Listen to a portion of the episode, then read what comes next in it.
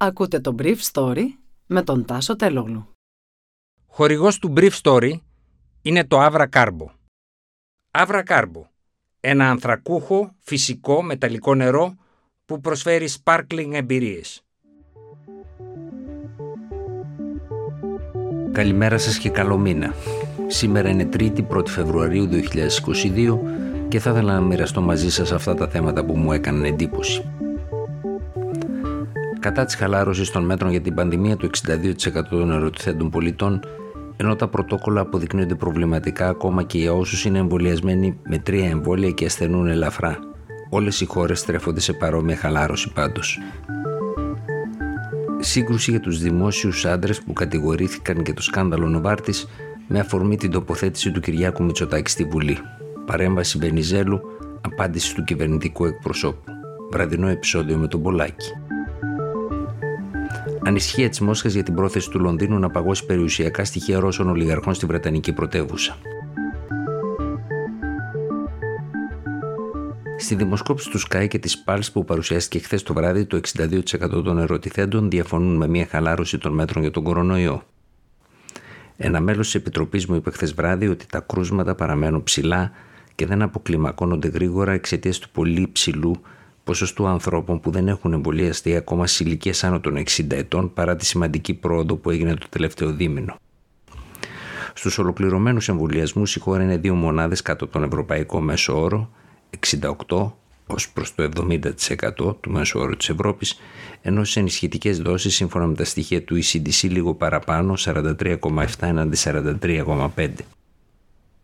Άνω των 60 ετών, σύμφωνα με τα ίδια στοιχεία, έχουν κάνει μία δόση το 87% του πληθυσμού, με αποτέλεσμα η χώρα μας, παρά τη σημαντική πρόοδο, να εμφανίζει το χαμηλότερο ποσοστό στη Δυτική Ευρώπη. Σοβαρά προβλήματα υπάρχουν και με το πρωτόκολλο των 5 ημερών. Το πρωτόκολλο λέει ότι με εξασθένηση των συμπτωμάτων και χωρίς πυρετό μπορείς να εγκαταλείψεις την καραντίνα εφόσον φοράς μάσκα. Ούτε εδώ όμως, ούτε στις ΗΠΑ, οι συντάκτες των πρωτοκόλων δεν απαντούν στο ερώτημα Μεταδίδεις, Χθες το πρωί, ένας γνωστός μου, 12 μέρες αφού του κόλλησε, έκανε για πρώτη φορά αρνητικό rapid test. Στη συνέχεια ζήτησε από ένα εργαστήριο που θα του έκανε μοριακό έλεγχο να διαπιστώσει στους πόσους κύκλους αναπαραγωγής του ιού θα εμφανιζόταν ο ιός, αφού ήταν σίγουρος ότι ο μοριακός έλεγχος θα κατέγραφε τον ιό με μεγαλύτερη ακρίβεια από το rapid test. Το εργαστήριο της Αθήνας του ανέφερε προς μεγάλη του έκπληξη ότι καταγράφηκε ο ιός στους 25 κύκλους πολλαπλασιασμού. Με μια κουβέντα ο άνθρωπος αυτός μετά από 12 μέρες μετέδιδε ακόμα. Δεν μου κάνει εντύπωση, έχουμε εντοπίσει και άλλους θετικούς στου κάτω των 28-30 κύκλους, οπότε ο ιό δεν είναι μεταδοτικός, μου είπε ένα μέλος της Επιτροπής. Όσο περισσότερους κύκλους πολλαπλασιασμού χρειάζεται το δείγμα για να εντοπιστεί, τόσο πιο εξασθενημένος είναι ο ιό. Μιλώντας την Κυριακή το βράδυ στην Βουλή, ο Πρωθυπουργός Κυριάκος Μητσοτάκης έκανε μια αναφορά στην υπόθεση Νοβάρτης. Τα γεγονότα λοιπόν αρκούν γιατί δεν έχω πολλά να πω περί δημοκρατίας με αυτούς οι οποίοι στοχοποίησαν συστηματικά 10 κορυφαία πολιτικά πρόσωπα. Όχι για το μεγαλύτερο σκάνδαλο, όπως έλεγε ο διαβόητος Ρασπούτιν της εποχής, υπουργός σας, αλλά για την αθλιέστερη σκευωρία με το όνομα Νοβάρτης, μια σκευωρία που κατέρευσε με πάταγο και οι πρωταγωνιστές της βρίσκονται σήμερα στα χέρια της δικαιοσύνης. Ένας στο ειδικό δικαστήριο και άλλοι κατηγορούμενοι ύποπτοι όχι για την άποψή τους προσέξτε, αλλά γιατί δημοσίευσαν ψεύτικα στοιχεία για να στήσουν ψεύτικες κατηγορίες. Γι' αυτό καλούνται ως ύποπτοι, όχι για την άποψή τους. Αυτό δεν λέγεται δημοσιογραφία, αυτό λέγεται συμμορία. Στη συνέχεια, ο κ. Μητσοτάκης είπε ότι θα μιλήσω σήμερα μόνο για λογαριασμό της παράταξης την οποία έχω την τιμή να είμαι πρόεδρος. Δύο πρώην πρωθυπουργοί, οι κ. Σαμαράς και Πικραμένος, και τέσσερα σερλέχη του κόμματός μας, οι κύριοι Αβραμόπουλος, Γεωργιάδης, Λικουρέτζος και Σταλμάς, στοχοποιήθηκαν στο πλαίσιο αυτής της σκευωρία. Όλων οι υποθέσεις αρχιοθετήθηκαν από τη δικαιοσύνη. Πότε επιτέλους θα έχετε το θάρρος να τους ζητήσετε συγγνώμη; Η αρχική αντίδραση στην τοποθέτηση του Πρωθυπουργού ήρθε αμέσως μετά από τον πρώην Αντιπρόεδρο της κυβέρνησης και πρώην Πρόεδρο του Πασόκ Ευάγγελο Βενιζέλο. Ο κ. Βενιζέλος παρατήρησε ότι ο κ. Μητσοτάκης δεν ανέφερε το όνομα του διοικητή της Τραπέζης της Ελλάδας Γιάννη Τουρνάρα, τον πρώην Υπουργών Ανδρέα Λομπέρδο και Γιώργο Κουτρουμάνη και το δικό μου ως πρώην Αντιπρόεδρο της κυβέρνησης και πρώην Πρόεδρο του Πασόκ, γιατί προφανώς δεν ανήκουμε στην παραταξή του. Όταν όμως ο Πρωθυπουργός αναφέρεται στη Βουλή σε μια σκευωρία που έθεσε στο στόχαστρό της την ομαλή λειτουργία της Δημοκρατίας δια του ευτελισμού της δικαιοσύνης, δεν δικαιούται να διαχωρίζει τα πρόσωπα που κατέστησαν στόχος με κομματικά κριτήρια. Το μόνο κριτήριο είναι θεσμικό. Χθες το πρωί, η δημοσιογράφος Στέφη Μουρελάτου ρώτησε τον κυβερνητικό εκπρόσωπο τι απαντάει στον κύριο Βενιζέλου.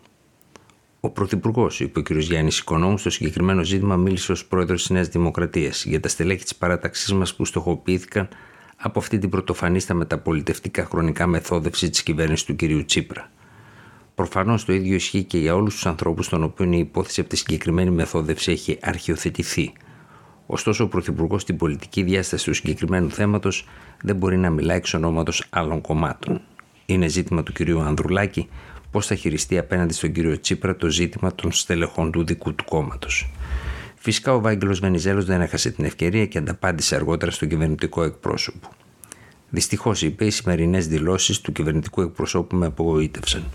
Προσωπικά δεν έχω την ανάγκη από τη συγγνώμη του κύριου Τσίπρα και δεν έχω αναθέσει την πολιτική και ηθική εκπροσώπησή μου σε κανένα. Ουδέποτε όμως μέχρι χθες είχαν διαχωριστεί οι στόχοι της σκευωρία με βάση την κομματική τους ταυτότητα. Η αντίδρασή μου αφορά την έλλειψη κατανόησης και σεβασμού των θεμελίων της μεταβολής που συντελέστηκε τον Ιούλιο του 2019. Δεν υποτιμώ τα εκλογικά ποσοστά που έλαβε το 2019 η Νέα Δημοκρατία υπό την ηγεσία του κ. Μητσοτάκη, συνέχισε ο κ. Βενιζέλος. Οδηγηθήκαμε όμως στη μεταβολή των πολιτικών συνθήκων επειδή κάποιοι έδωσαν πολυετή και σκληρό αγώνα παίζοντας τη ζωή και την τιμή τους για να μείνει η χώρα όρθια μέχρι το 2015 και στη συνέχεια προκειμένου να ανακοπεί ο κίνδυνος για την οικονομία, τη δημοκρατία και τον τόπο και να οδηγηθεί ο ΣΥΡΙΖΑ και οι συμπράττοντες στην ΙΤΑ. Κορυφαίο σημείο του αγώνα αυτού ήταν η απόκρουση και η κατάρρευση της σκευωρία της Νοβάρτης. Ο εκπρόσωπος του ΣΥΡΙΖΑ για ζητήματα δικαιοσύνης, κ. Ξανθόπουλος, κατηγόρησε χθες το βράδυ τον Πρωθυπουργό από την πλευρά του ότι με την τοποθέτησή του στη Βουλή παραβιάζει το τεκμήριο της αθωότητας. Το βράδυ, τα φαντάσματα της Νοβάρτης, που μάται επιχειρεί να περιορίσει η κυβέρνηση, ξεπετάχθηκαν με την εμφάνιση του Παύλου Πολάκη στη Βουλή, που θέλησε μεσούσει τη συνεδρίαση για το αναπτυξιακό νομοσχέδιο να διαβάσει κείμενο 49 βουλευτών του ΣΥΡΙΖΑ, οι οποίοι ζητούν να έλθει όλο το κείμενο της αρχαιοθέτησης για τους Άδωνη Γεωργιάδη και Δημήτρη Αβραμόπουλου στη Βουλή. Τόσο από την ανάγκη διαφάνειας του πολιτικού βίου της χώρας, όσο και από το δικαιολογημένο ενδιαφέρον πλήρους ενημέρωσης των πολιτών. Ο Προεδρεύων της Βουλής, Χαράλαμπος Αθανασίου, έκλεισε το μικρόφωνο στον κύριο Πολάκη με αποτέλεσμα να φωνάζει εκείνος ότι λογοκρίνεται και να αρνείται να κατέβει από το βήμα. Προηγουμένως, πάντως, ο βουλευτής της Νέας Δημοκρατίας Υψηλάτη είχε μιλήσει εκτός θέματος για το σκάνδαλο Νοβάρτης χωρίς να του αφαιρεθεί ο λόγος. Ο ίδιος ο κ. Πολάκης παρομοίασε την κυβερνητική πλειοψηφία με το καθεστώς της 21η Απριλίου και ο ΣΥΡΙΖΑ σε νεκτερινή του ανακοίνωση, ούτε λίγο ούτε πολύ, είπε ότι το σύστημα Μητσοτάκη αποδεικνύει ότι δεν είναι ούτε νέα ούτε δημοκρατία. Είναι ένα καθεστώς επικίνδυνο για τη δημοκρατία.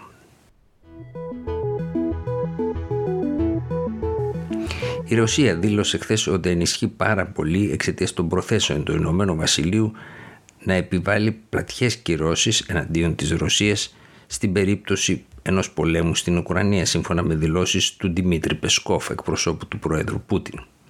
Ο κ. Πεσκόφ απαντούσε με αυτόν τον τρόπο σε δηλώσεις που είχε κάνει την προηγούμενη μέρα Υπουργός Εξωτερικών του Ηνωμένου Βασιλείου Λίζ Τρούς, η οποία είπε ότι το Ηνωμένο Βασίλειο στην περίπτωση μιας ρώσικης εισβολής στην Ουκρανία θα στοχεύσει εναντίον των ρωσικών επιχειρήσεων αλλά και των φυσικών προσώπων που έχουν τοποθετηθεί στο Λονδίνο ή σε άλλα σημεία του Ηνωμένου Βασιλείου αγοράζοντας ακίνητα μετοχές επιχειρήσεων ή έχουν καταθέσεις. Η κυρία Τρούς απείλησε ότι δεν θα υπάρχει κανένα σημείο στο οποίο να μπορούν να κρυφτούν οι ολιγάρχες του κυρίου Πούτιν ούτε και οι εταιρείες οι οποίες χρησιμοποιούνται για να στηρίξουν το ρωσικό κράτος. Η Τρούς είπε ότι δεν αποκλείει το ενδεχόμενο να κατάσχει περιουσία των Ρώσων ολιγαρχών στο Λονδίνο. Ο κ. Πεσκόφ δήλωσε ότι η τοποθέτηση της Τρούς είναι πραγματικά πολύ επικίνδυνη και δείχνει ότι το Λονδίνο είναι απρόβλεπτο και αυτό κάνει το όλο ζήτημα ένα ζήτημα βαθιάς ανησυχίας για τις διεθνείς οικονομικές οργανώσεις και τις οργανώσεις των επιχειρηματιών. Το Λονδίνο, συνέχισε ο κ. Πεσκόφ, απειλεί τις μεγάλες επιχειρήσεις και η Ρωσία θα αναγκαστεί να απαντήσει με τον ίδιο τρόπο. Ήταν το Brief Story για σήμερα 3η 1η Φεβρουαρίου 2022.